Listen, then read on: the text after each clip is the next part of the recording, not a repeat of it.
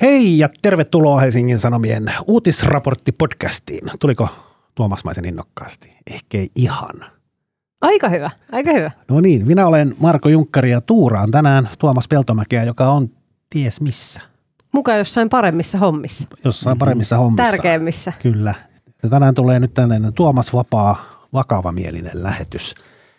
Studiossa on politiikan toimituksen ykköstorpeedo, Anni Keskiheikkilä, ystävien kesken AKH. Terve. Heipä hei, kiva olla täällä. Mitäs sä oot tänään, jee. mitäs sä oot tänään tehnyt? Uh, no, no, no, tänään nyt tota, en kauheasti hirveästi mitään, että älä kysy tästä päivästä. Valmistautunut tähän ja on, on jotain pieniä asioita tehnyt, mutta No niin, mutta yleensä AKHn työpäivät eivät ole tyhjiä, koska hänen Ei. tekemänsä työmäärä on aivan käsittämätön. ei se ole tänäänkään ollut tyhjä. Ei mitään kauheasti mainitsemisen arvoista. Ja siinä vieressä on sunnuntai-toimituksen, Feature-toimituksen Libero. Libero, selvä. Mä oon kuullut, Liberot on muuten palaamassa fudikseen. Onko näin? Onko näin? On aikakin. Tommi Nieminen. Moi Tommi. Moi Marko. Mulla on tosi siunattu olo, kun mä oon pitkästä aikaa päässyt tänne. Sä olit viimeksi joskus viime keväänä. Joo, näin taisi olla. Se meni valtavan hyvin, että päätettiin kutsua sut uudestaan. Joo, mä olen joo, todella otettu. Mitäs sä oot tänään tehnyt? Mä, mä oon soittanut Strasbourgin eräälle, eräälle suomalaisrouvalle, joka on tekemisissä muun muassa sotarikostuomioistuinasioiden kanssa. Ja sitten mä oon puhunut sipoolaisen naisen kanssa, koska olen menossa Sipooseen viikonloppuna kouluttamaan nuoria journalisteja. Wow. Okei, wow. No niin, mutta nyt olet podcastissa ja tämän viikon podcastissa käsitellään, ensin puhutaan vähän siitä, että ylioppilaat ovat vallanneet yliopiston. Ja siitä laajennetaan se jollain aasinsillalla käsittelemään laajemmin poli- Suomen poliittista tilannetta ja työmarkkinatilannetta ennen kaikkea. Kakkosaiheena puhutaan Inkerin kirkosta. Tästä, on, tästä oli viikonloppuna parikin erittäin kiinnostavaa juttua. Kiehtova ilmiö, kerrotaan sitä kohta lisää. Ja kolmas aihe on oma suosikkini, eli nuorisourheilu. Maailman tylsimmältä kuulostava sana, mutta me puhutaan siitä kiinnostavasti. Kyllä. Se on ihan mahtava aihe. No niin, ja lopuksi vielä hyviä keskustelun aiheita hiljaisiin hetkiin.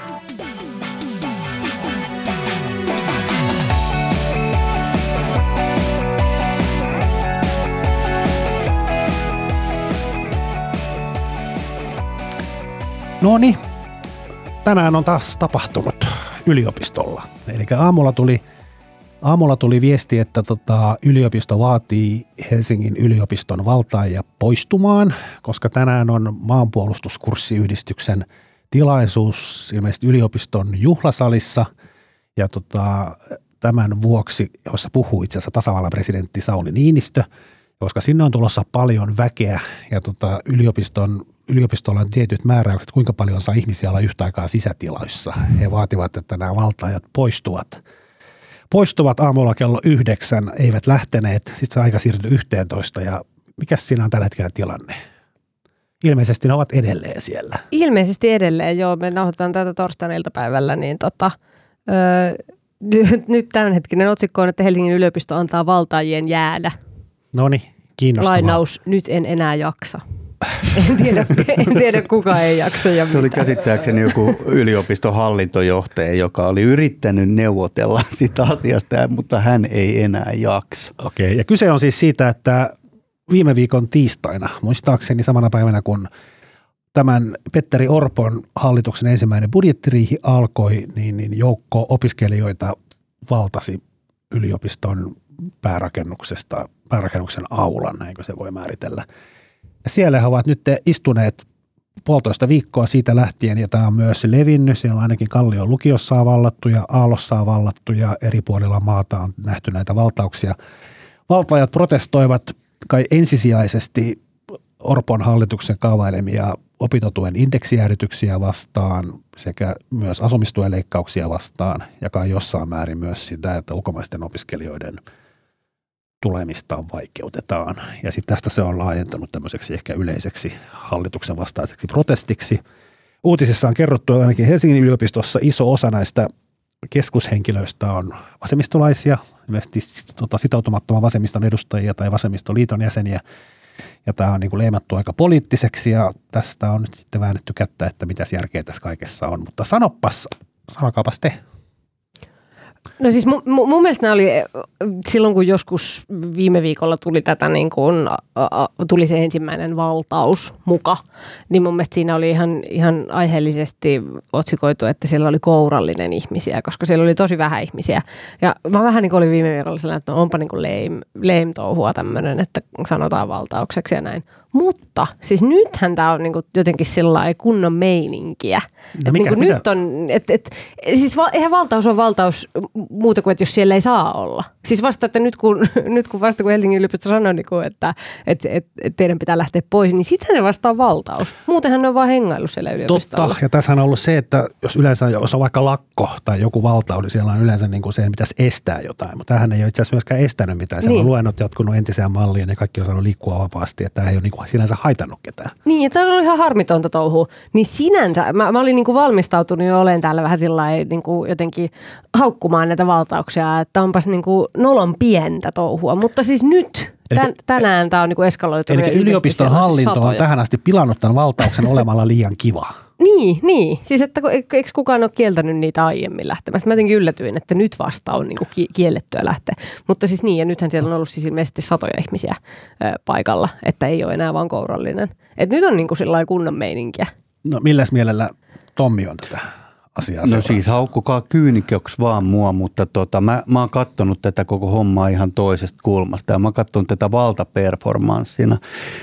Mä en usko, että oikeasti siellä niin kuin syvällä – syvällä tota on kyse, kyse mistään, mistään hallitusohjelmasta tai maahanmuutosta tai muusta, vaan tota, tämä on ihan täydellinen. Tämä on siis tietynlainen niin kuin kopio 68 vanhan ylioppilastalon valtauksesta siinä mielessä, että silloinhan siinä siitä tuli ihan mahtava performanssi, koska siihenkin saatiin Kekkonen Kyllä. Li, linkitetyksi siihen. Ja ne lähetti silloin sähkeen Kekkoselle nämä valtaajat. Jos... Tommi seis hetkestä täytyy tarkentaa, koska vanha valtaus 68 on huvittanut mua ehkä enemmän kuin mikään muu tässä maailmankaikkeudessa, niin se meni näin. Tässä on selvät parallellit, mutta silloin oli Helsingin yliopiston ylioppilaskunnan satavuotisjuhli. Kyllä, piti olla vanhalla. Näin. Joo.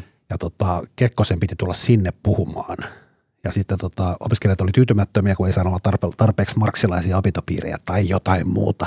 Ja ne valtasi sen oman talonsa, jonka takia ne juhlat jouduttiin siirtämään jonnekin toisaalle.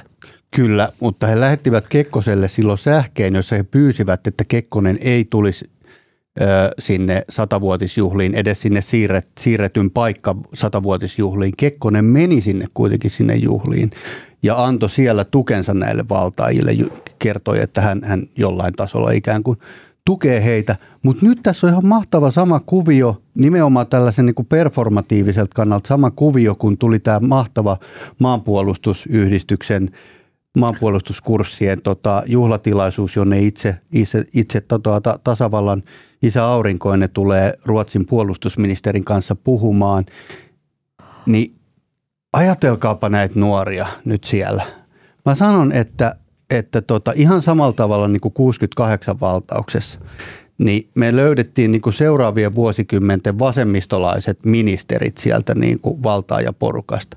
Niin kattokaapa tarkkaan nämä tämänkertaisen valtauksen keskeiset hahmot sieltä – te näette 2030- ja 2040-lukujen vasemmistohallitusten ministerit sieltä paikan päältä. Nimet uh. vaan ylös. Nimet ylös, niin te näette valmiiksi niin kuin voitte ruveta rakentelemaan tulevia Siellä on ainakin tämä vasemmistonuorten puheenjohtaja Pinja, Pinja. Pinja Vuorinen on, on jollain lailla keskeisessä roolissa Eli siellä. Eli hänet mm. niin kuin 2030-luvun ministeriksi. Kyllä mä näkisin, että, että siitä voidaan suoraan niin kuin opet, opetusministeri laittaa niin sanotusti peliin, että, että tämä on tämä kuvio. Tää siis, siis mua siis alkoi jännittää nyt, että mitä Niinistö tekee. Siis herra jestas. Ö, tästähän tuli ihan kunnon jännitysnäytelmä, koska siellä ne opiskelijat nyt on ja Niinistö niin kuin pitäisi mennä sinne Me, tekeekö se Kekkoset? Tekeekö Kekkoset ja halaa siis kuoliaaksi tämän koko liikkeen? niin. Antaa tukensa. Niin, antaa Näille tukensa. Ja, istuville opiskelijoille. joo. Tämä on todellista draamaa. Joo, ei, mutta siis tämä on ihan hirveän hyvä draama. Ja, ja jos nämä nuoret pelaa oikeasti hyvin tämän pelin, niin he saavat nimenomaan niin kuin mieletöntä julkisuutta ja tuota, sitä kautta niin kuin nostavat omaa profiilia. Mutta totta kai tämä on vähän kyyninen tämä mun, mun ehkä, siihen, ehkä heillä on ihan aito aatteen palo kuitenkin. En tiedä, voi olla. No mutta kyllä mä vähän niin kuin ostin tuota ajatusta, että, että ei se nyt ehkä ihan se opintotukille jää, indeksin jäädytys on niin kuin jotenkin, äh, no niin, no se, siinä on muutakin, että se ei ole pelkästään se. Niin tässä olisi käyty myös keskustelua, joo, ja kyllähän niin kuin opiskelijat, opiskelijoiden toimeentulo on heikkoa, mutta näinhän se on, tähän kuuluu sanoa, että niin se oli silloin, kun mekin opiskeltiin.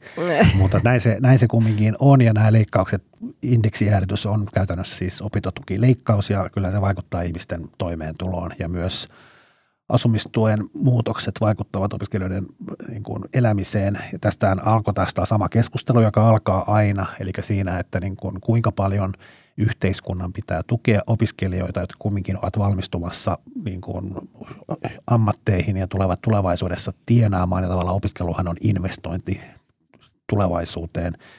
Ja sitten niin kuin ajatuksena se, että onko se väärin, jos niin kuin opinto tuki muuttuu yhä enemmän lainapainotteiksi, koska nämä ihmiset myös hyötyvät itse taloudellisesti tästä opiskelusta myöhemmin. Niin kyllä, ja tässähän nyt siis, siis hallitus on tehnyt sen valinnan, että ne vie, vie sitä lainapainotteisempaan suuntaan.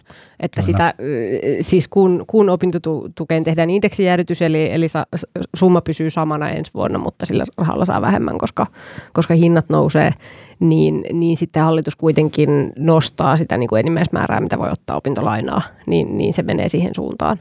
Et, et sehän tässä nyt on niin kuin se lainapainotteisuus vai sitten suora opintotuki. Kyllä, ja nyt tässä pitää tähän tosiaan kuulua, että sedät muistelee, niin, niin itsekin nostin opiskeluaikana. Otin varmaan maks, maksimi-opintolainat ja käytiin ne biletykseen. Sitten mulla oli yksi kaveri, joka otti myös maksimit ja sijoitti ne osakkeisiin hänellä meni paljon paremmin. Mä valitettavasti Marko muistan ne sun biletykset. tota, mullakin on sen verran kulunut, kulunut tota, muutama vuosi opinnoista, että siis, äh, mutta siihen, sehän on niin kuin massiivinen ero, mikä niin kuin nyt on nykyaikaan ja ihan siihen muutaman vuoden takaisenkin se, että siis mä nostin myös niin kuin paljon opintolainaa, mutta ne oli siis nollakorkosta. Ja mä mm. niin kuin pystyin vielä maksamaan ne niin kuin suurelta osin pois, kun oli vielä niin kuin nollakorot. Et niin kuin, on se ihan eri asia niin kuin nyt ottaa niitä tappiin asti. Toki, toki korot on ollut varmaan aika, aika tota, ei ollut mitenkään nollissa silloin, kun tekään, te olette niitä käyttäneet biletyksiä. Kyllä, mutta mikä on nyt meidän, niin kuin, meidän tällä kekkostyyli, niin mikä on meidän niin kuin virallinen kannanotto tähän tota, no mä, valtaukseen? Annammeko me heille tukensa vai emme? No mä annan yhdellä asialle heillä kyllä tu- tukensa siitä, siis lokaation valinta. Eli tämä on siis tuhat kertaa parempi kuin se 68 valinta tämä siis yliopiston päärakennus. Siinä on sentään jotain niin kuin munaa tässä, tässä tota, vallatun kohteen valinnassa. Eihän se 68 ollut tietenkään mikään valtaus, vaan se oli siis linnoittautuminen. Tiedätte, kun suomalainen mies on niin kuin koko kesän vetänyt viinaa ja sitten tulee syksy ja pitäisi palata töihin, niin hän linnoittautuu omaan asuntoonsa ja hänellä on siellä liikaa viinaa ja sitten vanha isoisän haulikko – ja sitten hän soittaa tota paikallislehteen, että en tule enää asunnostani ulos. Ja sit, Mitä? En tiedä. Mikä on, tämä on legenda, legendaarinen, en tiedä, suoma, on, on, legendaarinen suomalainen siis tota, instituutio, linnoittautuminen, keski-ikäisen okay. miehen linnoittautuminen. Okay. Niin, niin siis pointti olisi, että 68 valtaus, jossa ylioppilaat ottivat oman talonsa käyttöönsä – niin se oli siis linnoittautuminen eikä valtaaminen. Se oli siis oman asunnon linnottaminen. Nyt on sentään vallattu jonkun toisen mesta. Se on hyvä. Niin ja vähän vahingossa tullut siihen tuommoinen tapahtuma, että siitä tuli kiellettyäkin. Kyllä, kyllä, joo. Että. Mua nauratti, kun mä lueskelin näitä juttuja. Näitä on siis eri puolilla maata ja myös ammattikorkeakouluissa. Niin tässä oli jossain ammattikorkeakoulussa, missä oli myös valtaus käynnissä, niin siellä vahtimestari toi näille valtaille semmoiset paperit, ei ollut häätämässä heitä, heidän piti vain allekirjoittaa, tehdä tämmöinen niin kuin tilan hallintasopimus, mikä on yliopiston byrokraattinen käytäntö, että jos sä käytät lokkavuodetta C5, niin sun täytyy panna nimi johonkin paperiin, että se on mulla käytössä. He joutuivat sitten allekirjoittamaan laput, että he ovat siellä aulassa. No nimenomaan tämä niin kuin metropoli, metropolian opiskelijoiden, niin kuin, jotenkin siitä tuli vähän semmoinen, että no voi herra jästä, niin kuin tommonen niin plää. Mutta tota, joo, en, en mä lähde ottaa kantaa siihen, että on, on, annanko heille nyt tukea vai en, mutta tota, on tässä on kiinnostavaa, että niin kuin, ei se ole kaikki opiskelijat tosiaan, että niin kuin, ö, lähinnä vas, vasemmisto tota, vasemmistolaiset ajattelevat ja siis kokoomus nuorista ja kokoomusopiskelijoista on ihan niin kuin tullut tukea sille, että kyllä se on hyväkin, että opinto, opintolainaa painotetaan enemmän.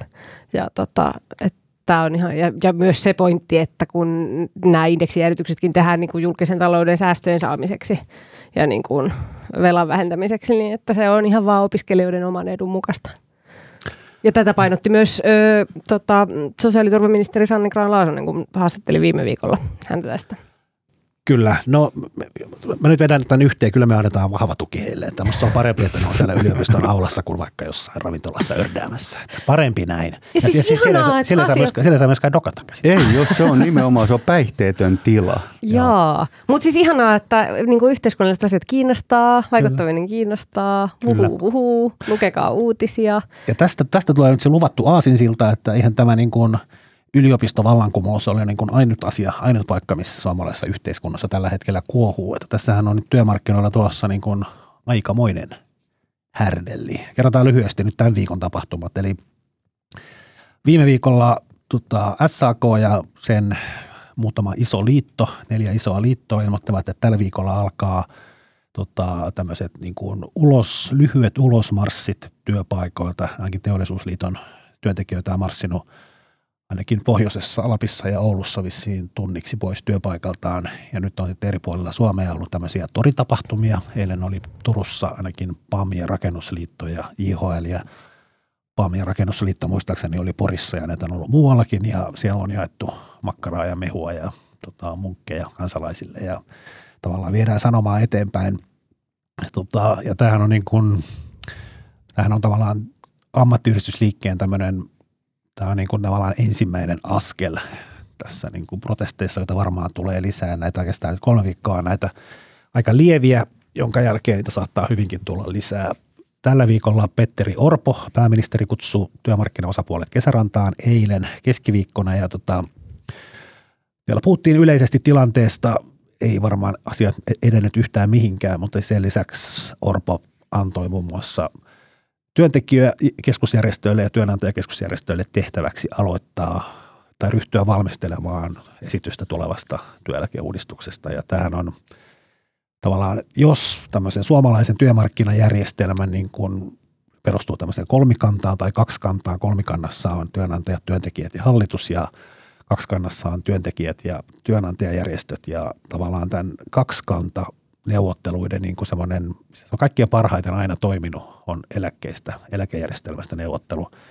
Tämä kaksikko on pystynyt tekemään esityksiä useammastakin eläkeuudistuksesta ja tämä on tavallaan heille itselleenkin vähän semmoinen ylpeyden aihe, että tässä pystytään tekemään yhteistyötä ja tekemään niin kuin sekä työnantajan että työntekijöiden ja koko maan kannalta järkeviä ratkaisuja.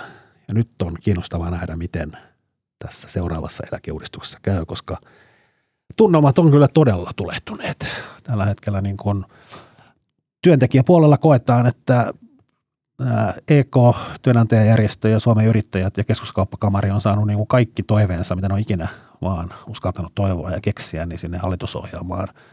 Nyt niitä ollaan runttaamassa niin kuin aika lailla läpi. Ja työntekijäpuolen mukaan nämä neuvottelut näistä hallitusohjelman kirjauksista on niin kuin pelkkää teatteria ja vähän semmoinen kova tuli ilmeisesti Enaa-studiostakin, kun Jyri Häkämies sanoi, että näitä nyt vaan viedään eteenpäin, lähinnä yksityiskohdista neuvotellaan. Mitä te tuumaatte? Mites tässä käy? No en mä tuohon, mä menisin tarttua tuohon sun eläkeuudistusasiaan. No puhutaan siitä. puhutaan siitä hetki.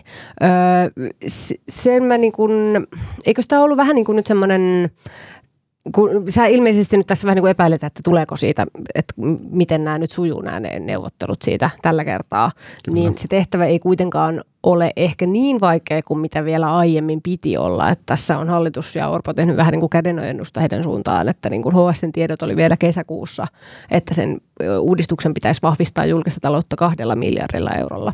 Ja, ja nyt, nyt tällä viikolla kuultiin, että miljardilla.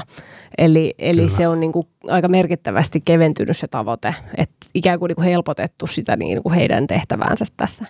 Ja tota, aikahan tässä oli sinne vuoden 2025 tammikuuhun asti sopia. Että, että toisaalta ehtii tässä paljon tapahtua ja se tehtävä Kyllä. on helpompi kuin mitä, mitä vielä aiemmin piti olla. No mä tavallaan just tästä aiheesta kirjoitin juttua, ja, joka ilmestyy sitten huomenna, mutta jut, keskustelin muun muassa erään pitkään työmarkkinoilla toimineen johtajan kanssa ja sanoi, että niin kun, tavallaan, että se on niin kuin, että se on kauhean vaikea erottaa, että jos niin kuin yleisesti työmarkkinoilla on syvä epäluottamus ja taistelut käynnissä, niin et se pysty niin kuin erottamaan eläkeneuvotteluita niin kuin erilliseksi niin kuin osa-alueeksi. Että kyllä kaikki vaikuttaa kaikkeen tässä. Okei, jännittävää. jännittävää.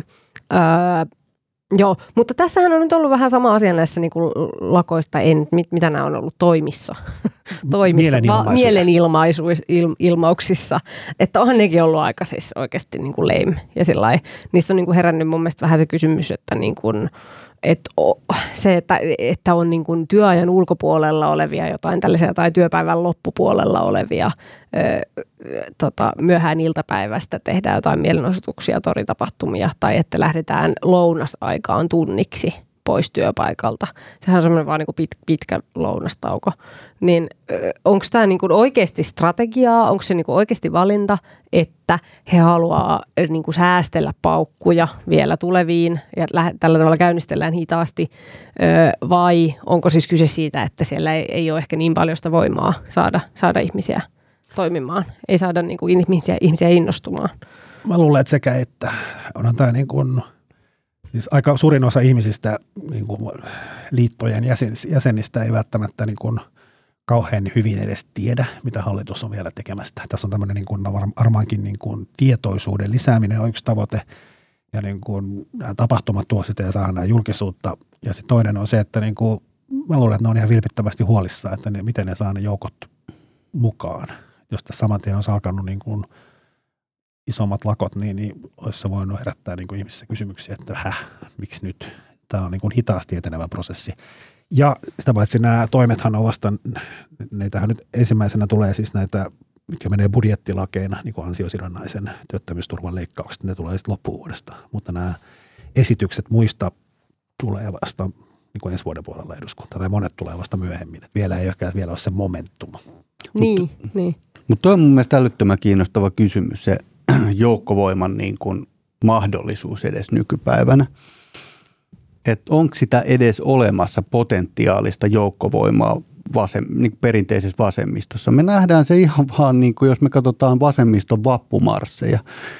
Öö, takavuosikymmeninä, en tiedä, 30 000 ihmistä varmaan oli niin kuin vasemmiston vappumarssilla. Nyt siellä on ehkä 800 tai jotain joka on suoraan mun mielestä niin kuin rinnastettavissa tähän asiaan. Mä, mä en ole varma, niin kuin kuinka paljon sitä joukkovoimaa enää löytyy siis sille, että ihmiset todella on valmiita niin kuin lähtemään niin sanotusti pande, tota, barrikaadeille ja nostamaan panderollit ylös, että, että tota, ja siis nimenomaan luopumaan myös omista eduistaan tällä hetkellä joidenkin ehkä tulevien taisteluvoittojen eteen. Öö, en mä tiedä, sanokaa te, onko, onko joukkovoiman aika oikeasti ohi? No siis joissain tilanteissahan on ihmiset lähtenyt liikkeelle. Oli tämä rasismin vastainen mielenosoitus vaikka alkusyksystä. Niin siellä oli valtavasti väkeä.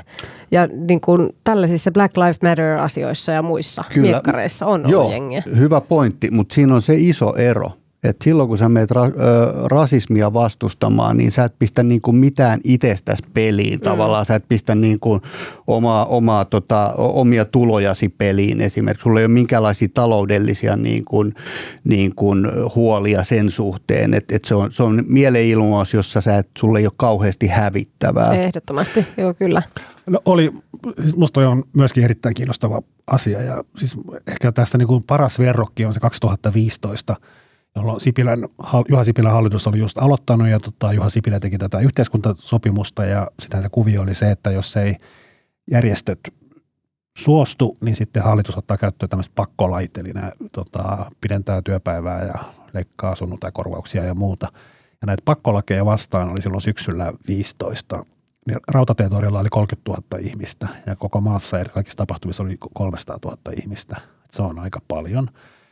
Ja nyt kun mä tätä juttua tein, niin, niin juttelin eri ihmisten kanssa, mutta ainakin siellä työnantajapuolella, niin kyllä ne usko, tai epäilee, että tuskin että 30 000 ihmistä ei välttämättä enää nämä liitot saa Helsinkiin. Mutta eihän siitä ole niin kauan aikaa. On sitä kumminkin kahdeksan vuotta. Niin, no joo, totta. Mutta mut, eikö silloin ollut kuitenkin myös sillä tavalla, että niin kuin kesti hetken aikaa ennen kuin, ennen kuin että se ei ollut heti. Se ei ollut Se heti oli- sen se hallituksen alussa. Oli, se oli melkein Et heti. Oli, oliko? tämä oli alkusyksystä. Sitten se oli kaksi, että on ollut kaksi tämmöistä isoa miekkaria. Toinen oli nämä pakkolait, ja ne tuli silloin, muistaakseni tämä oli syystä lokakuussa Okei. 15, eli kumminkin samoihin aikoihin kuin nyt. Ja sitten oli toinen, joka koski tätä, koski sitten, oli myöskin Sipilä, mutta sitten tuli tämä tota, aktiivimalli, joka oli sitten, se oli Senaatin torilla. Ja se oli, Sitä mä se oli ajattelin. paljon, se oli paljon pieni, Se ei ollut pienempi. heti. Se ei ollut heti ja se, vasta, se tuli vasta vähän niin kuin, tuli vasta niin kuin kansalaisaloitteen kautta. Myöskään nämä niin kuin AY-toimijat ei ollut oikein havahtunut, että tämmöinen on tulossa ja sitten se lähti vähän niin kuin eri kautta. Mutta se tässä on niin kuin, tota, ne pakkolait oli jotenkin, oli niin helposti ymmärrettävissä ja myös ihan se pakkolaki-termi, jonka, joka oli Hakaniemessä keksitty, ja sehän on tosi tehokas. Ja tässä itse asiassa AY-liike on taitava. Nythän ne on brändännyt jo, että tämä tota, hallituksen esitys siitä, että niin kuin sairausloman, että lakiin tulisi kirjaus, että sairausloman ensimmäinen päivä on niin kuin menee ihmisen omaan pikkiin, eli sitten ei saisi palkkaa. Ja tota, jos ei TESissä työehtosopimuksessa muuten sovita, niin se on nimetty sopimus, ei sairaussakoksi, mikä on hyvä joo, niin termi, olikin. helposti Joo. ymmärrettävä.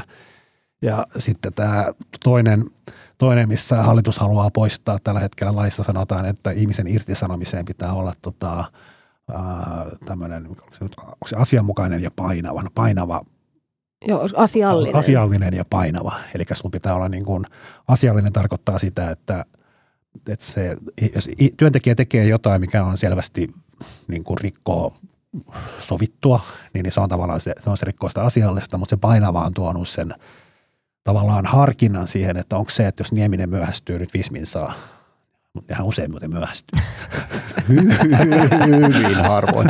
niin, että onko se viiden minuutin myöhästyminen, onko se niin kuin painava syy, vaikka myöhästyminen on Mm. niin kuin asiallinen syy, mutta onko se viisi minuuttia painava. Ja nyt tämä painava sana ollaan poistamassa ja tämä uudistus on nimitetty, nimetetty, nimetty potkulaiksi ja kyllä sekin on niin kuin aika tehokas. Joo, Ne osaa joo. brändätä näitä ja niin kuin se, että jos puhutaan jostain niin kuin Suomen neuvottelujärjestelmän rakenteellisesta uudistamisesta, niin ei, ei sillä saa ihmisiä rautatietorille, mutta joku sairaussakko voi saada. Niin, tässä on ehkä se ero, niin kuin, että mm, jos oli niin kuin ikään kuin helppo, okei se pakkolaki ei ollut ehkä, se ei ollut ehkä Juha Sipilän suusta tullut asia. Ei, se mutta, oli, oli Hakaniemessä keksitty. Niin, se oli hakemassa, mutta niin kuin, että aktiivimalli, se, se, sen niin kuin, se Sipilän hallitus ehkä teki siinä virheen, että he itse brändäsivät sen tällaisella helposti, niin kuin, helposti mieleen jäävällä nimellä. Kyllä. Et sit niin kun, onhan tässä se ero, että niin kun esimerkiksi näistä nyt on paljon puhunut vaikka työministeri Arto Satonen, niin siitä hänen puheestaan ja niin kuin ulosannistaan on aika vaikea saada mitään niin kuin otetta. Ja sellaisi, siitä, on niin kuin, si- siitä on jotenkin vaikea saada sellaista otetta, että tuota mä vastustan, koska se, hän on aika taitava siinä, että puhuu niin kuin todella sillain niin kuin stereotyyppisen poliitikkomaisesti, että ei oikein, ei, ole- että vähän hämärtyy kuulijallekin, että mitä siinä nyt oikein sanottiinkaan. Kyllä. Ja tässä on niin kuin, kiinnostavinta on tässä kaikessa on se, että siellä hallitusohjelmassa näitä työelämää koskevia lakimuutoksia. Niitä on niin älyttömän paljon. Niistä on suurin osa semmoisia, että yksin, niin kuin yksittäisinä asioina ne olisi varmasti hyvinkin AY-liikkeen hyväksyttävissä, mutta sitten kun niitä tulee niin kuin tuommoinen valtava kasa, niin tämä on niin kuin vetänyt, ne vetää taas liinat kiinni ja siellä on osa, jotka niin kuin, ainakin tämän Hakaniemen AY-puolen tulkinnan mukaan, niin, niin saattaa johtaa niin kuin yleissitovuuden käytännössä romuttumiseen, mikä on tämä AY-liikkeen pyhistä pyhin. Ja täällä on niin kuin tämmöisiä isoja periaatteellisia kysymyksiä tosi monta, mistä niin AY-liikkeellä käytännössä niin kuin mahdoton antaa noin vaan periksi.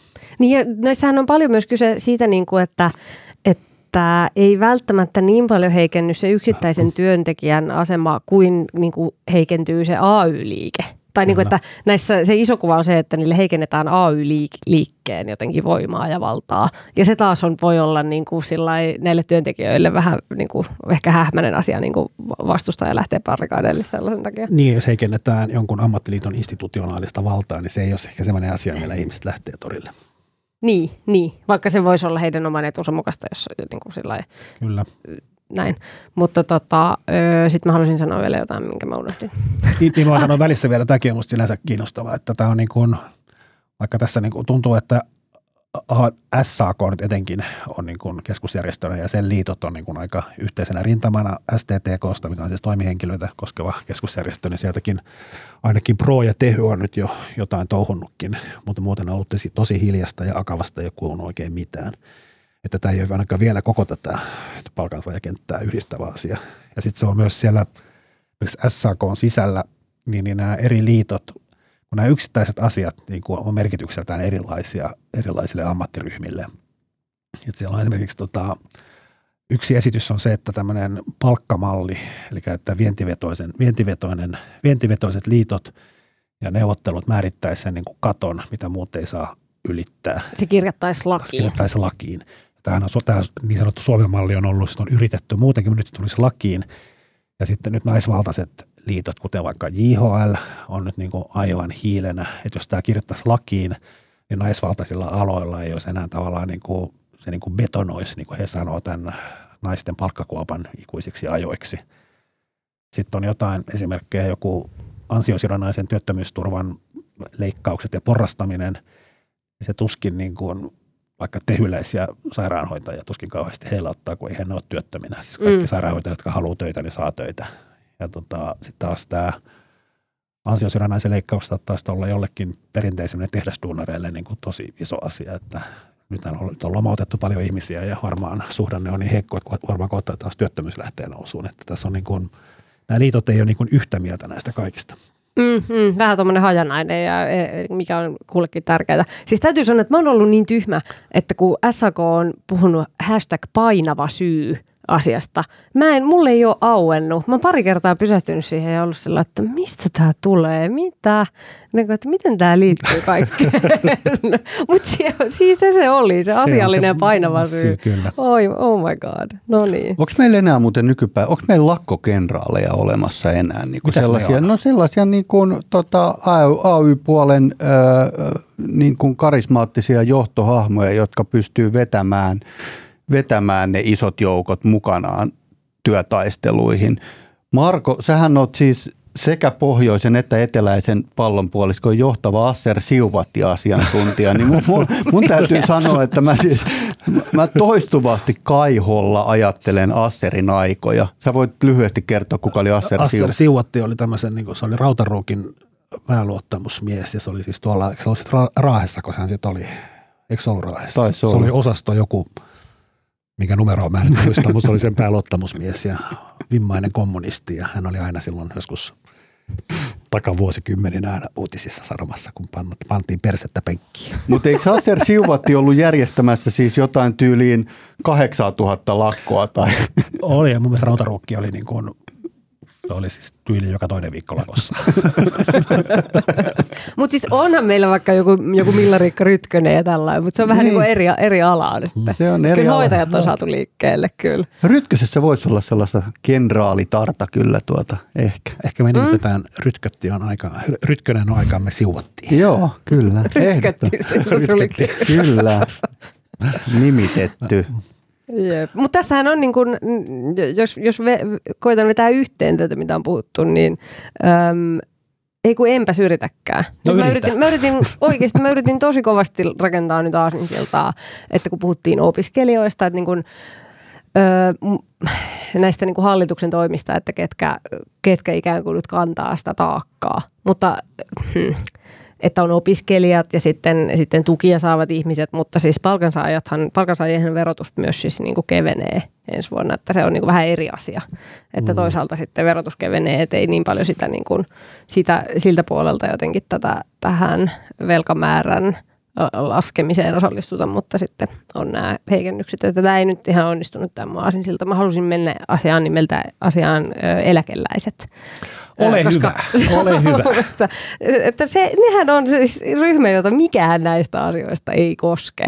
Siis eläkeuudistuskin, niin se koskee siis tulevaisuuden eläkeläisiä, ei nykyisiä. Se on hallitukselta arvovalinta ö, tietenkin ollut ja he on sen sanonut ennen vaalejakin ja näin on ihmiset äänestänyt, että tällaiset puolueet, jotka ei halua eläkeläisiltä niin kuin mitään ottaa, että he ei osallistu mihinkään tä- tästä kaikesta, mutta tota, ei niillä kyllä ole minkäänlaisia perusteluja sille.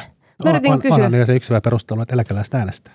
Niin, nimenomaan, nimenomaan. Mm. Mä yritin äh, Sanni Granlaaselta viime viikolla kysyä, että miksi eläkke, eläkkeitä ei otettu mukaan näihin indeksijäädytyksiin. Sillä tuli vastaukseksi vaan, että, että näin on sovittu hallitusneuvotteluissa. Sitten mä kysyin, no miksi on sovittu? No näin on sovittu, että ansaittuihin eläkkeisiin ei kosketa. Ja me, tota... niin, me joudutaan tässäkin palaamaan siihen 68 vanhan valtauksen sukupolveen, koska se sukupolvi on järjestänyt asiansa niin täydellisesti kuin voi ikinä missään järjestää. Se on etujärjestöistä järkyttävin ja pahin. Niin on aikoinaan inflaatio söi heidän asuntolainansa. Ja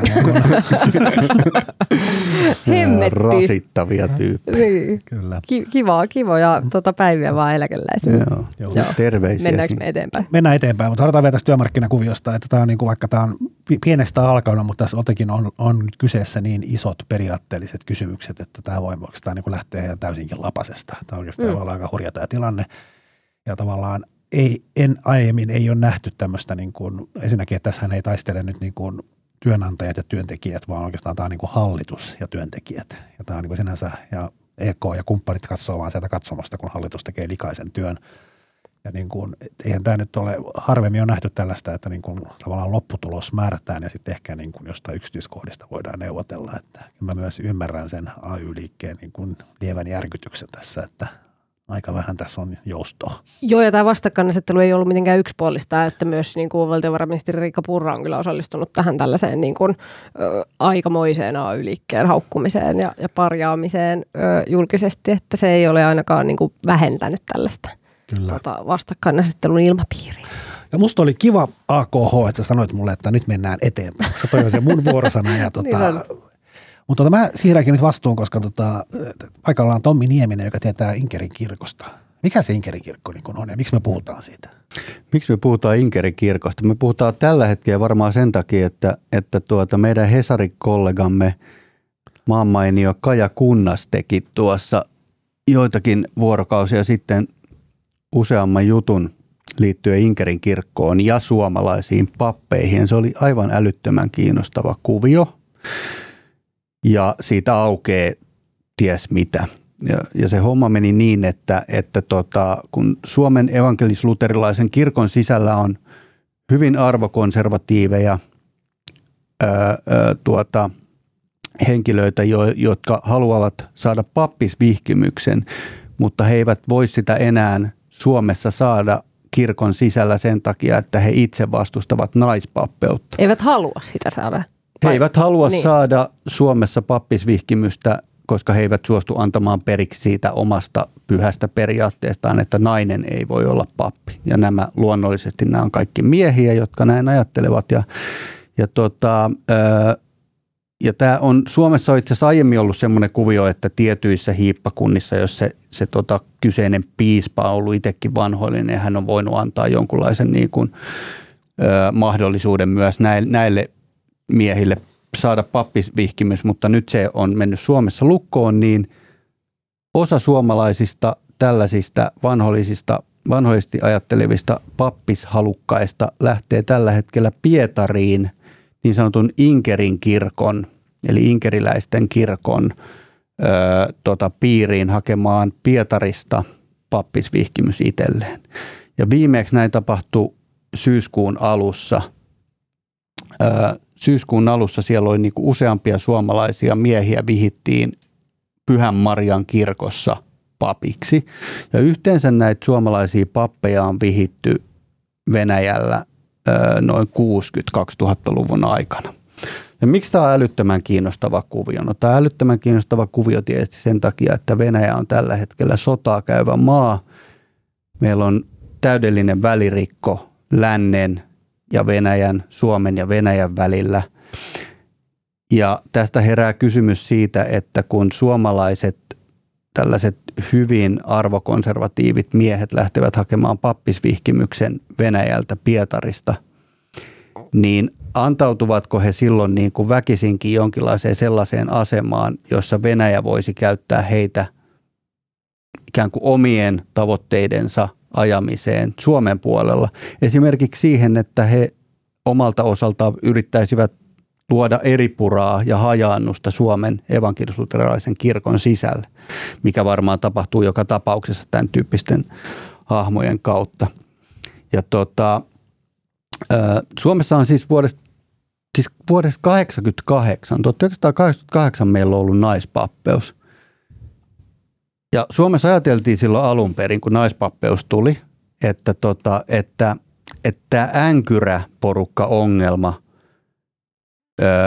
hoituu itsestään ajan kanssa. Että kun se tietty vanho, vanhojen ukkojen sukupolvi siirtyy hautaan kirkon piiristä, niin se naispappeusvastustuskin niin kuin itsestään katoaa. Mutta nyt me tiedetään, että niin ei tapahtunutkaan, vaan ikään kuin uusi nuori sukupolvi toi ne samat tota, raamattu fundamentalistiset ja, ja, ja ylipäätään tällaiset niin kuin äärikonservatiiviset arvot mukanaan. Aika uskomatonta. Ja, ja tota, Mutta mut tämä siis Venäjän kirkon, se, että suomalaiset käy Venäjällä vihki, vihki, vihkiyt, vihiytyttämässä itsensä papiksi. On kyllä kysyä tässä välissä. Eikö se ole niin, että heidän pitää kumminkin, eihän ne vaan mene sinne hakemaan sitä, niin kuin samalla kun haetaan rajan yli, tai haettiin aikoinaan bensaa, niin ei kai sinne mennä vaan hakemaan sitä vihkimystä, vaan niiden pitää myös olla siellä. Tai heidän pitää, osallistua heidän, heidän pitää tuota, osallistua joihinkin seminaareihin ja viettää siellä jonkun verran aikaa ja varmasti niin kuin ikään kuin jollain tavalla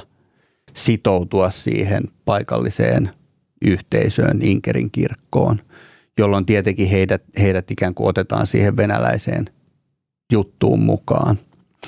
Ja, mutta se ongelmallinen piirre tässä tulee muun muassa siitä, että Venäjällä käytännössä kaikki kirkot, erityisesti ortodoksinen pääkirkko, niin on enemmän tai vähemmän suoraan sidoksissa valtioon. Ne on niin kuin osa valtiota, osa valtion koneistoa. Niin kuin tuota kollegani kollegani tuota, ulkomaan toimituksesta tänään sanoi mulle, että hän, hän luonnehti Venäjän ortodoksikirkkoa KGBn yhdeksi osastoksi. Niin se, että nämä kaikki Venäjän kirkot tällä hetkellä esimerkiksi, koska ne on osa valtion koneistoa, niin suoraan kannattaa Venäjän sot, hyökkäyssotaa Ukrainassa automaattisesti. Inkerin kirkko ei ole varsinaisesti suoraan valtion koneiston osa, mutta se ei pysty niin kuin olemaan valtiosta erillinenkään.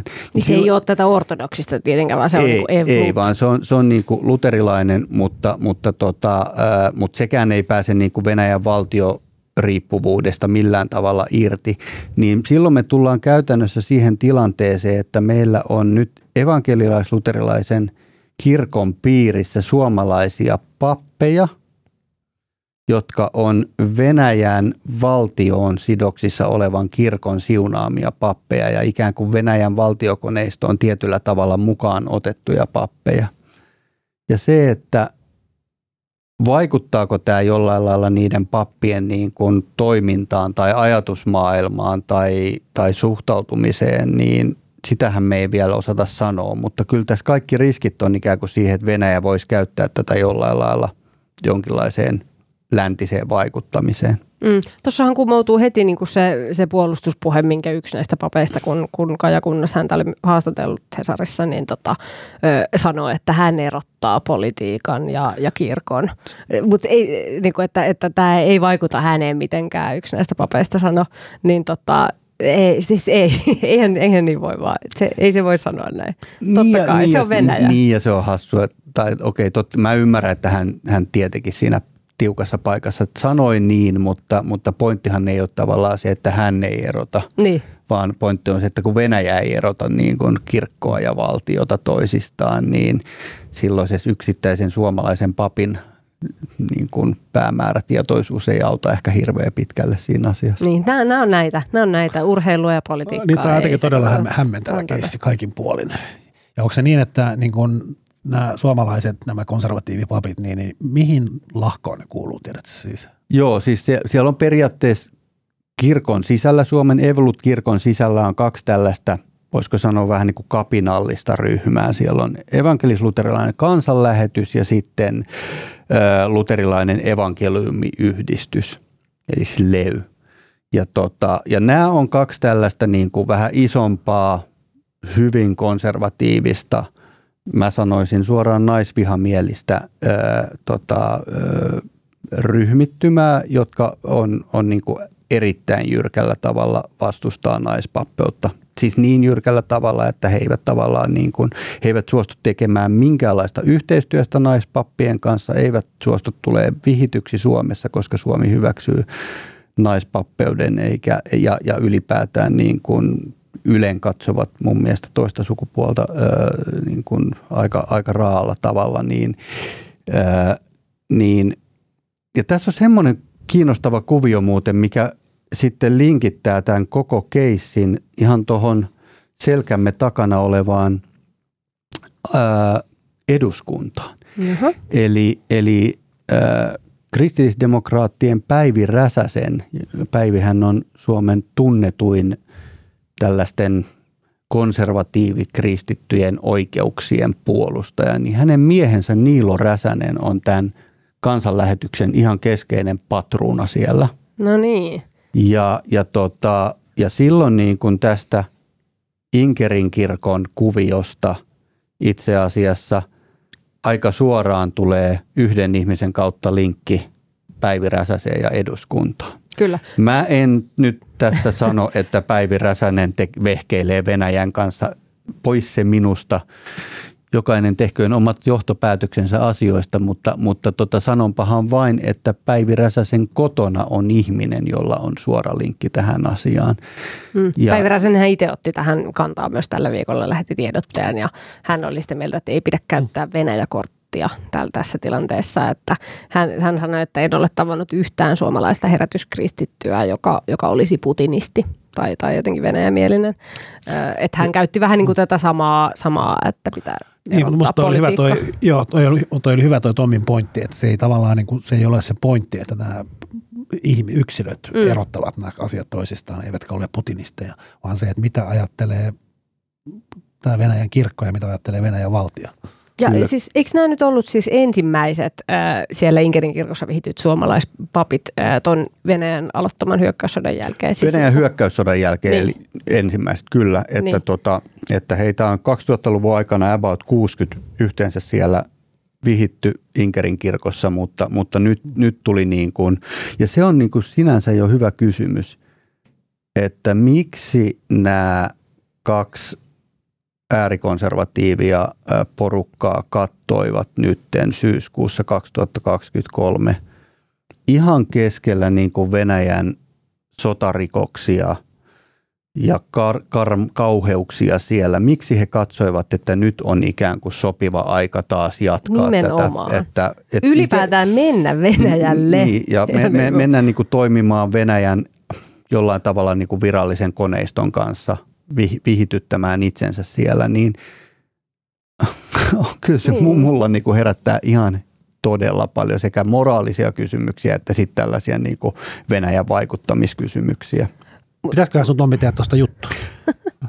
Mun pitäisi ehkä, mun pitäisi ehkä Niilo Räsäsen kanssa jutella ja vaihtaa pari sanaa. No niin. Tota, Mutta eikö tässä kuitenkin siis, jos, jos kuitenkin ajattelee tuota mittakaavaa, se on siis viisi ihmistä ja siis heistä ei ole tullut nyt sellaisia pappeja, jotka vois toimia Suomen evankelisuuterilaisessa kirkossa ihan vaan sellaisena normaali, normaalipappeina. Että heillä on niinku tämmöinen rajo, rajoitettu, että he voi eri, erityistapauksissa. Joo. Ja oliko se kirkkoherran Joo. ö, niinku luvalla ö, Joo. jotain asioita, jotain toimituksia tehdä.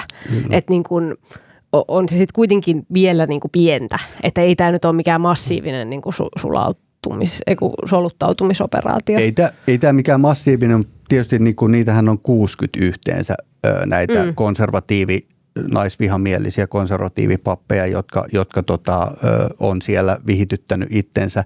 Ja niitä on muuallakin vihityttänyt, siis muuallakin käsittääkseni Suomen rajojen ulkopuolella on niinku käyty vihityttämässä itsensä. Ö, ö, tota, et, et näitä, näitä tavallaan niinku tämän tyyppisiä tämän tyyppisiä niin kuin pappeja on kirkon piirissä kuitenkin sit sut paljon. Ja sitten niitä konservatiivisia kirkkoherroja mm. on todennäköisesti Suomen niemi pullollaan, mm, jotka aivan. antaa näille tyypeille mahdollisuuden, mahdollisuuden toimia. Ja se, miksi mua niin kuin nyppii tämä ihan älyttömästi, ää, ei pelkästään niin kuin sen esimerkiksi jonkun niin kuin Venäjän mahdollisen vaikutus tota, yritysten suhteen, vaan ihan se, että miksi helvetis, anteeksi nämä rumat sanat, mutta miksi ihmeessä tota, meidän, meidän, meidän pääkirkko sallii tällaisen työsyrjinnän? Miksi on sallinut tällaisen syö, työsyrjinnän vuodesta 1988, jolloin meillä on ollut, jolloin meillä on ollut ö, naispappeus voimassa – eihän oikein missään muussakaan työpaikalla, niin kuin, jos on tehty joku laki, joka määrittää tietyt oikeudet työntekijöille, niin ei se sitten enää se työpaikka voi, ole voinut niin kuin vuosikymmeniä sen jälkeen sallia näitä ihmisiä kohtaan syrjinnän siellä. Mutta jostain syystä kirkko, okei, siellä on kaikenlaisia vanho, vanhoillisia niin kuin klikkejä ja ongelmia, minkä takia kirkon on vaikea uudistua, mutta kyllä tässä niin kuin piispojen pitäisi viimein ryhdistäytyä, pistää se homma jotenkin pakettiin, että sitä naispappeuden syrjintää, siihen liittyvää syrjintää ei vaan, niin kuin, että se ei olisi enää mahdollista. Se niin kuin mm. tukittaisi ihan totaalisesti.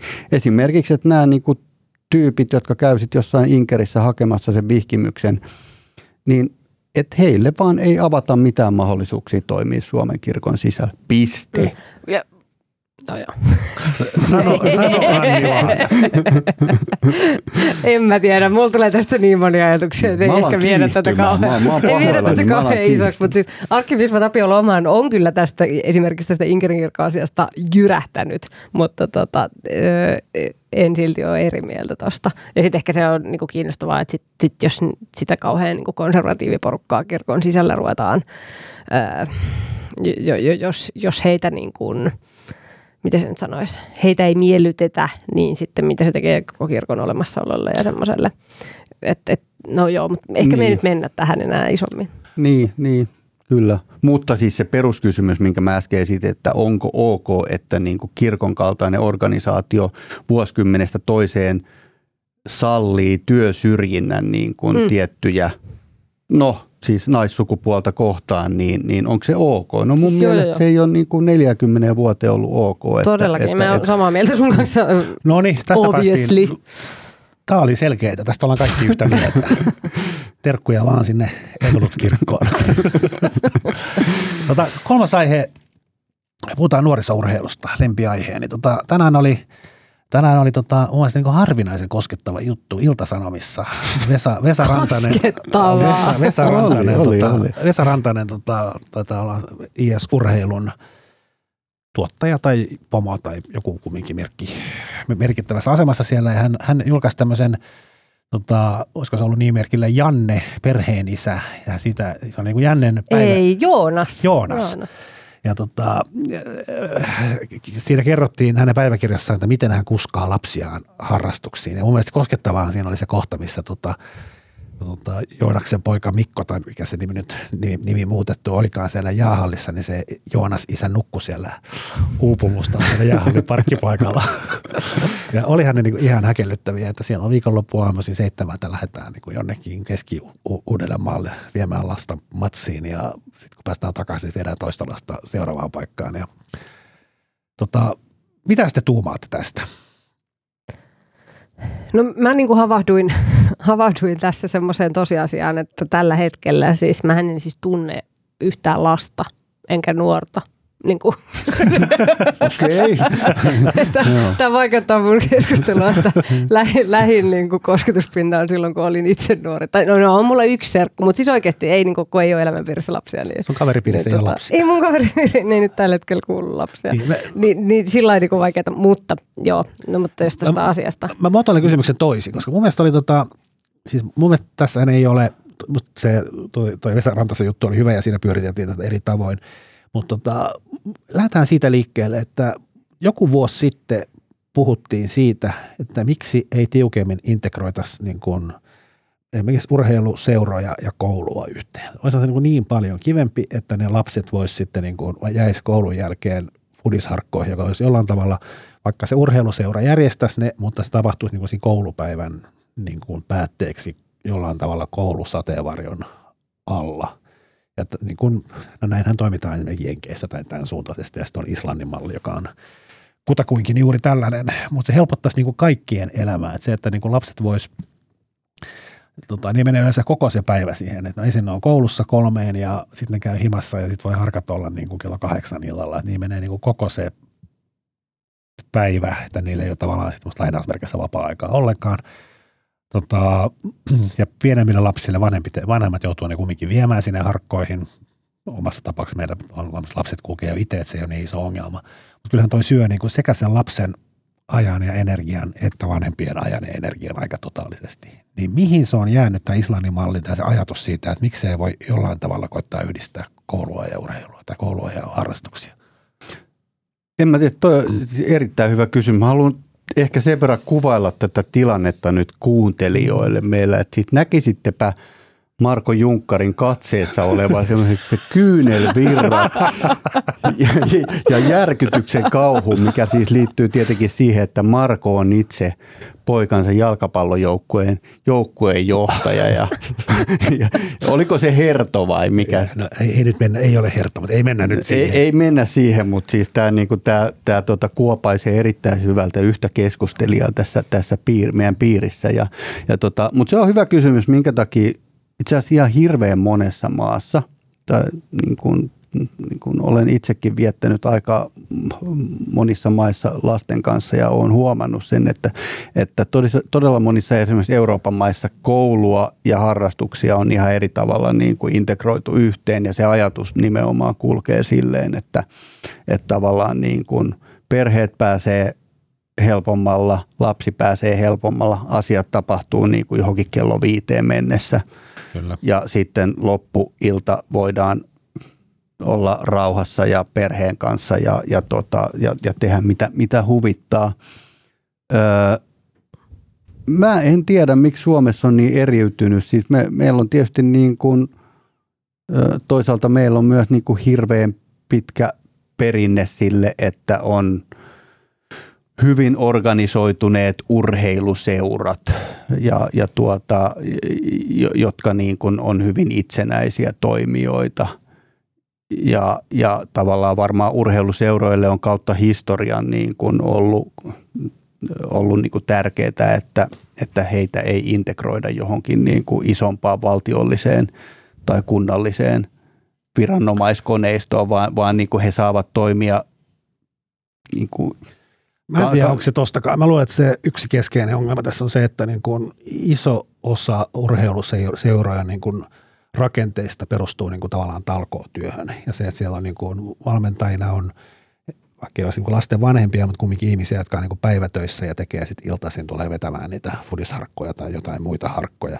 Ja se, on niin kuin, se olisi niin kuin teknisesti mahdollisesti aika hankala saada nämä tavallaan harrastuksenaan valmentavat ihmiset kello 15 valmentamaan. Et siinä on myös tämmöinen ihan niin kuin käytännön ongelma, että niin kuin miten, miten, miten nämä harkat voidaan järjestää iltapäivällä, kun valmentaja saattaa olla töissä.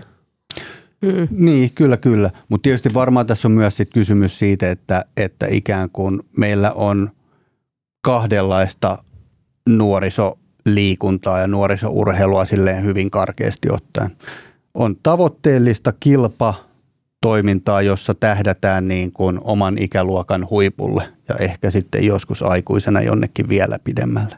Ja sitten suurin osa kuitenkin nuorisourheilua on niin kuin ihan vaan harrastetta, jolla pidetään hauskaa, ollaan samanikäisten kanssa, pelataan, ei ehkä niin kuin tavoitella kuuta taivaalta.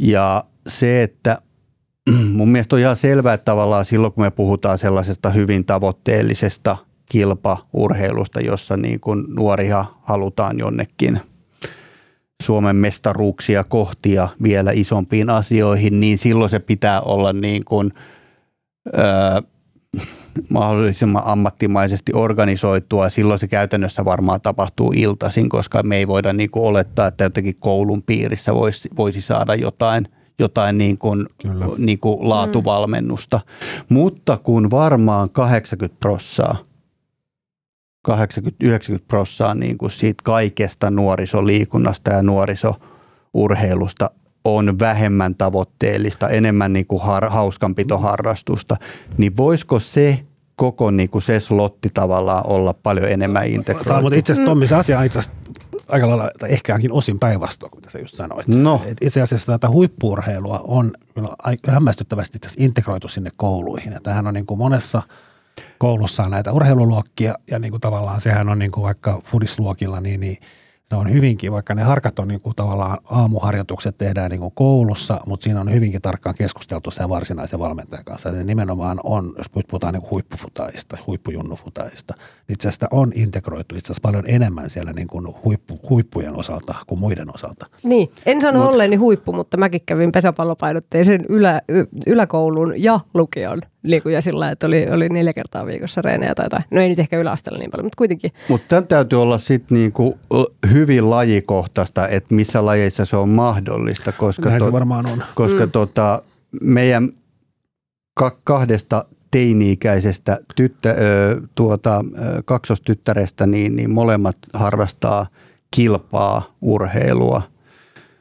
Mutta kummankaan laji, molempien lajit on aika isot – toinen harrastaa cheerleadingia, toinen harrastaa sulkapalloa, kilpaa, kilpaa, niin kummankaan lajit ei ole sellaisia, että mä olisin huomannut, että Helsingissä ainakaan on niin kuin mahdollista kouluun, kouluun niin kuin linkittää sitä on, mutta kyllähän se taas näillä urheiluluokilla mun mielestä, jossa on niin lajikirjoja, niin on, on olemassa niin fudisluokkia tai koripalloluokkia tai näin, mutta sitten on myös yleisiä urheiluluokkia, missä voi harrastaa käsittääkseni ihan mitä vaan periaatteessa. Mutta siellä ei varmaan sitä lajivalmennusta sä et saa siellä mm, koulussa. Mm. Ö, mutta siis tota, ö, mä mietin myös sitä, niin kuin, että jos ei mieti vaan Helsinkiä ja isoja kaupunkeja, niin jos olisi jotenkin enemmän koulu, koulupäivän yhteydessä, se liittyisi jotenkin enemmän siihen koulun jälkeen olisi reenit, niin oikeastihan siis tosi, tosi monella paikkakunnilla, niin ei siinä yhdessä koulussa ole niin paljon vaikka niitä tota, lentopalloilijoita, että ne pystyisi järjestämään reenit. Mm. Sitten se vaatii kuitenkin liikkumista ja siis koulut voi olla kymmeniä kilometriä niin kuin tois, toisistaan kaukana, että sitten se vaatii, että jotenkin käytä, käytännössä, niin sitten isoissa kaupungeissa se voisi olla ehkä ratkaisu, mutta niin kuin ei kovin monessa muussa paikassa. Kyllä. Lähetetäänkö äsken lähetettiin terveisiä sinne Evolut-kirkoon, lähetetäänkö nyt tonne poliittisille päättäjille, että integroikaa ne Mä lähettäisin myös sille Joonakselle terveisiä, että voimia, tuota, että voimia sitten käytät tuota, noita vastamelukuulokkeita, kun yrität nukkua siellä parkkipaikalla – ja Markolle myös voimia. voimia. Mutta siis mua harvittaa, että me ei puhuttu toisesta aiheeseen liittyvästä jutusta ollenkaan, koska siitä me sytyy paljon enemmän. No äh, niin puhutaan mä vielä. Me tässä etukäteen vielä... sovittiin, että oli, kerro toisesta jutusta. Me etukäteen sovittiin, että meillä on kaksi urheilua liippaavaa aihetta. Joo, joo, ja tämä toinen, siis liittyy samaan asiaan, eli siis siihen, siihen että Öm, tässä puhuttiin siis Annikka Mutasen kirjoittamassa, Hesarin kirjoittamassa jutussa puhuttiin siitä, että miten se urheiluseuratoiminta pienillä lapsilla niin ei, ei ole mikään, niin kuin, ei se ole välttämättä paras, paras tapa niin kuin parantaa lasten niin kuin motorisia taitoja ja fyysistä kuntoa, vaan niin kuin ur, ulkoilu ihan vaan. Ja tässä oli tosi paljon hyviä, hyviä pointteja ja tämän ö, pointtina oli siis myös, että ei kun niin, toi oli just se pointti. toi oli just se pointti, että se ei paranna. Ja oikeastaan melkein päinvastoin, että pitäisi niin kuin... Kyllä, ja se on kai niin kuin, jonkin sortin tai isokin ongelma, että se lajivalinta tapahtuu niin kuin liian varhain. Että nämä seurat pakottaa sen, että jos sä haluat pelata kilpaa lätkää, niin sä joudut oikeastaan niin kuin aika nopeasti jättämään kaikki muut lajit, että sä voit keskittyä vaan lätkään. Ja sehän on todettu, että sen myöhemmällä jäällä se ei välttämättä ole yhtään hyvä juttu, että se on pelannut viisivuotiaasta asti lätkää pelkästään, tai fudista, tai pesistä. Mm, mm, jep. Ja tässä siis puhuttiin myös siitä, että miten niin kun, ö, se luottamus siihen omiin taitoihin liikunnassa, niin se, se tulee, tulee jo sieltä niin päiväkoti-iästä ja se vaikuttaa siihen loppuelämään, niin kuin, että mi, miten, miten kokee. Ja tässä oli mun mielestä ihan järkyttävää, että siis tota, mm, kun, kun ajatellaan päiväkoti-ikäisiä lapsia, niin jo siellä päiväkoti-ikäisissä lapsissa siis kun ajatellaan, että he miettii, että kuinka taitava olen liikunnassa, niin pojat yliarvioi oman osaamisensa ja tytöt aliarvioi. Siis jo päiväkodissa. ihan käsittämätöntä. Ja siis toi, toi tuntuu jotenkin, että se, se tai en tiedä mistä se johtuu, mutta mitä sille voisi tehdä, niin ehkä voisi puhua tytöistäkin reippaina reippaina ihmisinä, eikä vaan, että poika on aina reipas ja tyttö on kiltti ja rauhallinen. Järkyttävintähän niin. tuossa on se, että toi siis ihan yksi yhteen pätee aikuisten työelämään. Siis niin kuin, Kyllä. Me esimerkiksi Markon kanssa ollaan yliarvioitu omat kykymme jo vuosikymmeniä niin kuin ihan karmeella tavalla. Siis me naurataan, mutta tämä ei ole vitsi. Me, me naurataan, no mut, joke. Me, me, me naurataan, mutta Markon taas tulee kyyneliä silmistä hyvät katsoa. Jep, mutta musta on ihanaa, että, että tota, esimerkiksi varhaiskasvatuksessa niin ainakin edistyksellisissä päiväkodeissa on nykyään siis sellaista ö, meininkiä, että ei esim. kielletä käytävälle juoksemista. Että, no niin. että kaikkea tällaista niin kuin lasten liikkumista, siihen vaan kannustetaan. Mm. Aivan turhia, siis sellaista turhaa turvallisuusrakoisuutta, että jos, miksi, miksi ei saa juosta käytävällä, jos se käytävä on tyhjä ja niin kuin, hyvä vaan kun mm. juoksee. Tai jos kiipeilee jonnekin, missä pystyy kiipeillä. Kyllä. No mitä sitten, kun olette siellä parkkipaikalla nukkumassa ja sitten havahdutte ja rupeatte seurustelemaan sen viereisessä autossa nukkuvan vanhemman kanssa, niin, niin tota, mistä sitten puhuisitte? No, minäpä varmaan puhuisin äh, Taylor Swiftin uudesta poikaystävästä. Joo, mä innostan, mä luin sitä just Travis jutun. Kelseystä. Kyllä. Luitko jutun? Luin. Oliko hyvä juttu? Voidaanko suositella sitä juttua? Voidaan. Mä luin sitten sit ainakin New York Timesissa oli mainio juttu. No niin, tota, Taylor Swift pop-tähti seurustelee siis äh, nykyään tota, amerikkalais jenkkifutaajan äh, Travis Kelsin kanssa. Ja, äh, Tämä on täyttänyt oikeastaan mun niinku, viikon sellai oikeastaan kokonaan, että muutama päivä sitten tämä asia, he tuli niin kuin julki ja se oli aivan mahtava. Se oli niin kuin, tästä oli ollut pieniä huhuja ja sitten niin kuin Taylor ö, ö, tota, osallistui – Siis meni katsomaan sen futaajan. sen joo, peliä. sen peliä. Ne voitti sen pelin, niin kuin se joukkue, ja se oli aivan mahtava. Kamerat kuvasi koko ajan Tayloria, ja niistä tuli nyt tämmöinen uusi niin kuin it couple. Ja tässä on valtavasti kiinnostavia aspekteja, koska Jenkkifudiksessahan on niin kuin, koko se maailma pyörii näin quarterback, eli tämä se nyt on pelin, pelin, rakentajan, pelin, rakentajan. pelin rakentajan ympärillä.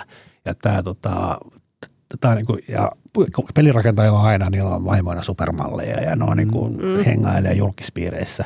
Mutta tämä Kels on, tota, hän on joku running back tai joku tämmöinen ihan tavallinen jamppa siellä. No en mä tiedä, mikä sen asema no niin, siellä on. Mutta, mutta... hän ei ole quarterback ainakaan, musta mikä hänen paikkaansa on. Ja tämä on niin kuin aivan tavatonta ja hän on niin kuin ylipäätään sitä jo ennen tätä seurustelua, niin hän on tämmöinen niin kuin ihan tavattoman suosittu. Niillä on semmoinen oma, hän pyörittää veljensä kanssa podcastia, mm, joka pelaa, pelaa joukkueessa vastaan. Ne pelasi viimeksi Super Bowlissa ja nämä veljekset pelasivat vastakkain mm. ja niillä on nyt yhteinen podcasti ja se on ihan supersuosittu ja hän on niin kuin tosi karismaattinen ja niin kuin semmoinen – se on, hän on Jenkkifudiksen niin supertähti ja se on hyvin harvinaista, että joku muu kuin quarterback on supertähti. Joo, joo, kyllä. Ja tota, sitten sit mä näin sellaisenkin, että se yhdistyy täydellisesti, niin kuin, tämä on vähän niin kuin täydellinen tämmöinen äh, fuusio, siis niin kuin y- yritysten fuusio, niin kuin, että siinä yhdistyy kaksi niin kuin, ko- ryhmää, kaksi kuluttajaryhmää, jotka niin kuin todellakaan ei muuten kohtaa ollenkaan. Et siinä ei ole niin kuin mitään sellaista ristikkäistä,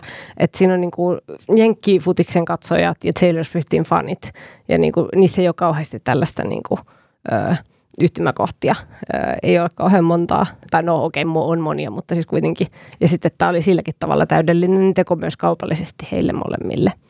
Ö, Kyllä. Ja tota, joo, Miten, miten tästä tulikaan nyt mun suosit? No, no, mä voisin sanoa vaikka, että, että jos haluaa perehtyä Taylor Swiftin eksiin enemmän, koska se on kanssa kiehtova maailma. niin tota, tämä on nyt mun kavereiden podcast, mutta mun kaverit Julia ja Elina pitää sellaista Lempipodi-nimistä podcastia, joka, joka käsittelee suhdeasioita. Niin niillä on mun mielestä aivan ihana Taylor Swift-jakso, jossa käsitellään kaikki Taylorin eksät. Miten se vaikuttaa niin ihmissuhteeseen, jos sä tiedät, että sä rupeat seurustelemaan ihmisen kanssa – joka kumminkin puolen vuoden päästä sä oot jossain se biisissä. Mm. Niin. Yleensä aika synkässä. Taylor on vähän lopettanut sitä muista ihmisistä Onko? kirjoittamista. On, on jo viimeisimmät levyt on käsitellyt niin fiktiivisiä tarinoita ja tällaista. No niin. Toivotetaan onnea heille. Kyllä. Terveisiä.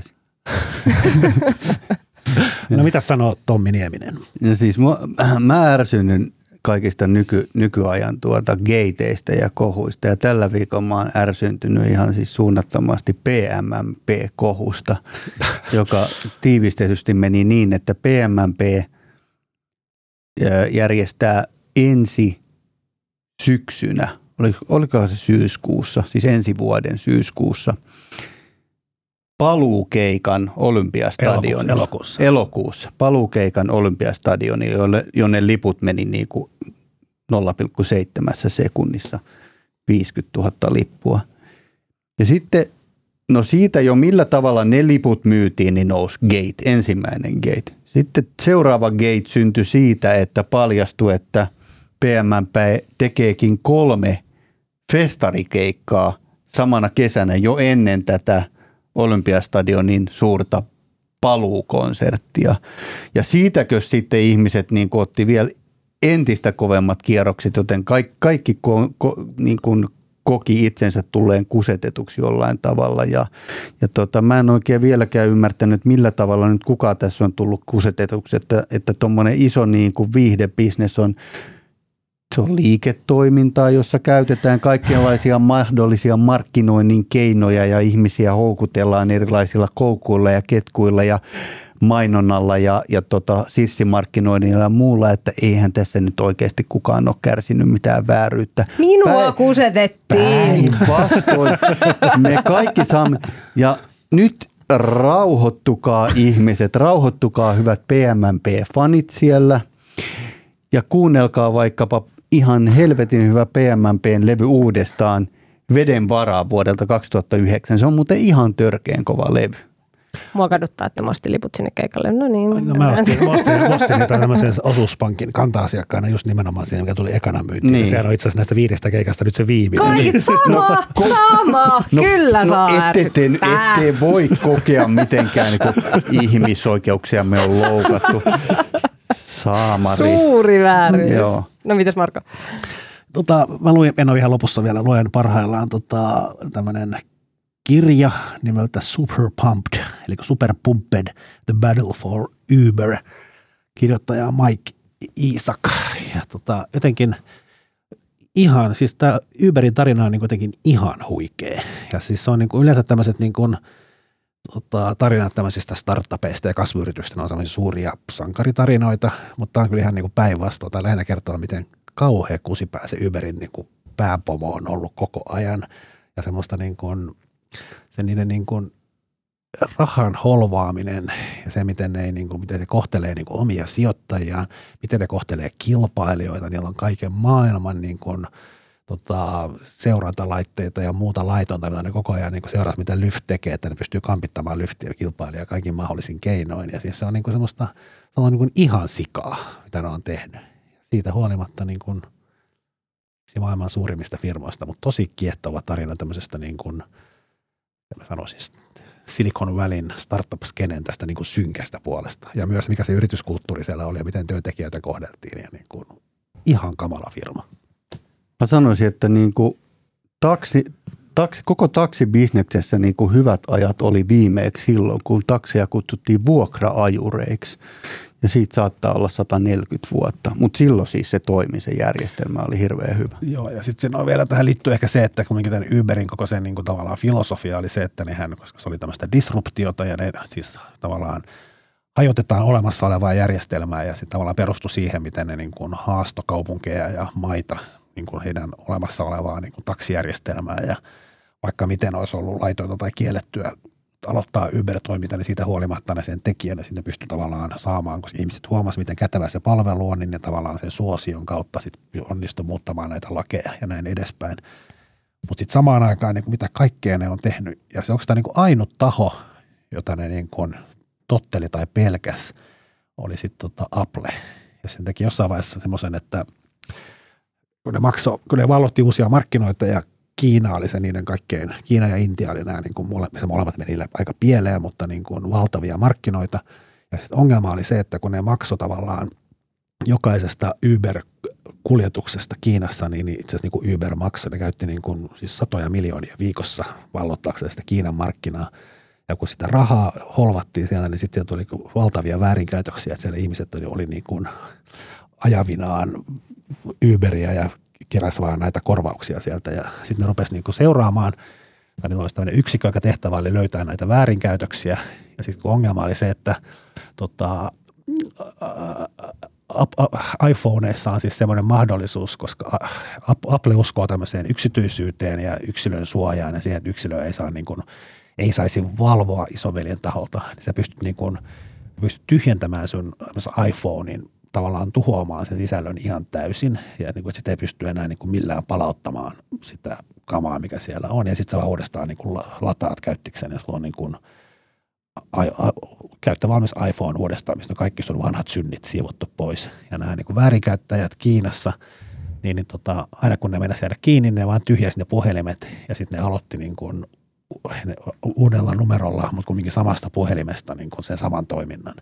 Ja koska tota, Uber, Uber tajusi tämän ja sitten ne, tota, pikkufirma kehitti semmoisen seurantasoftan, millä pystyttiin seuraamaan erilaisia reittejä, niin kuin, että ensinnäkin kun ihminen latas Uber-appin, niin antoi luvan, että se Uber saa ottaa kaikki, kaikki sen ihmisen tiedot kaikkialta käyttöönsä. Ja ne tyhjästä tavalla otti puhelimesta kaikki tiedot, koska ne sai etukäteen tässä vaiheessa sen käyttäjän kaikki tiedot. Ne pystyy myöhemmin jäljittämään ne tyhjennetyt puhelimet, että missä sitä käytetään uudestaan ja teki tätä salaa ja sitten jossain vaiheessa niin kuin Applelle selvisi, mitä ne tekee.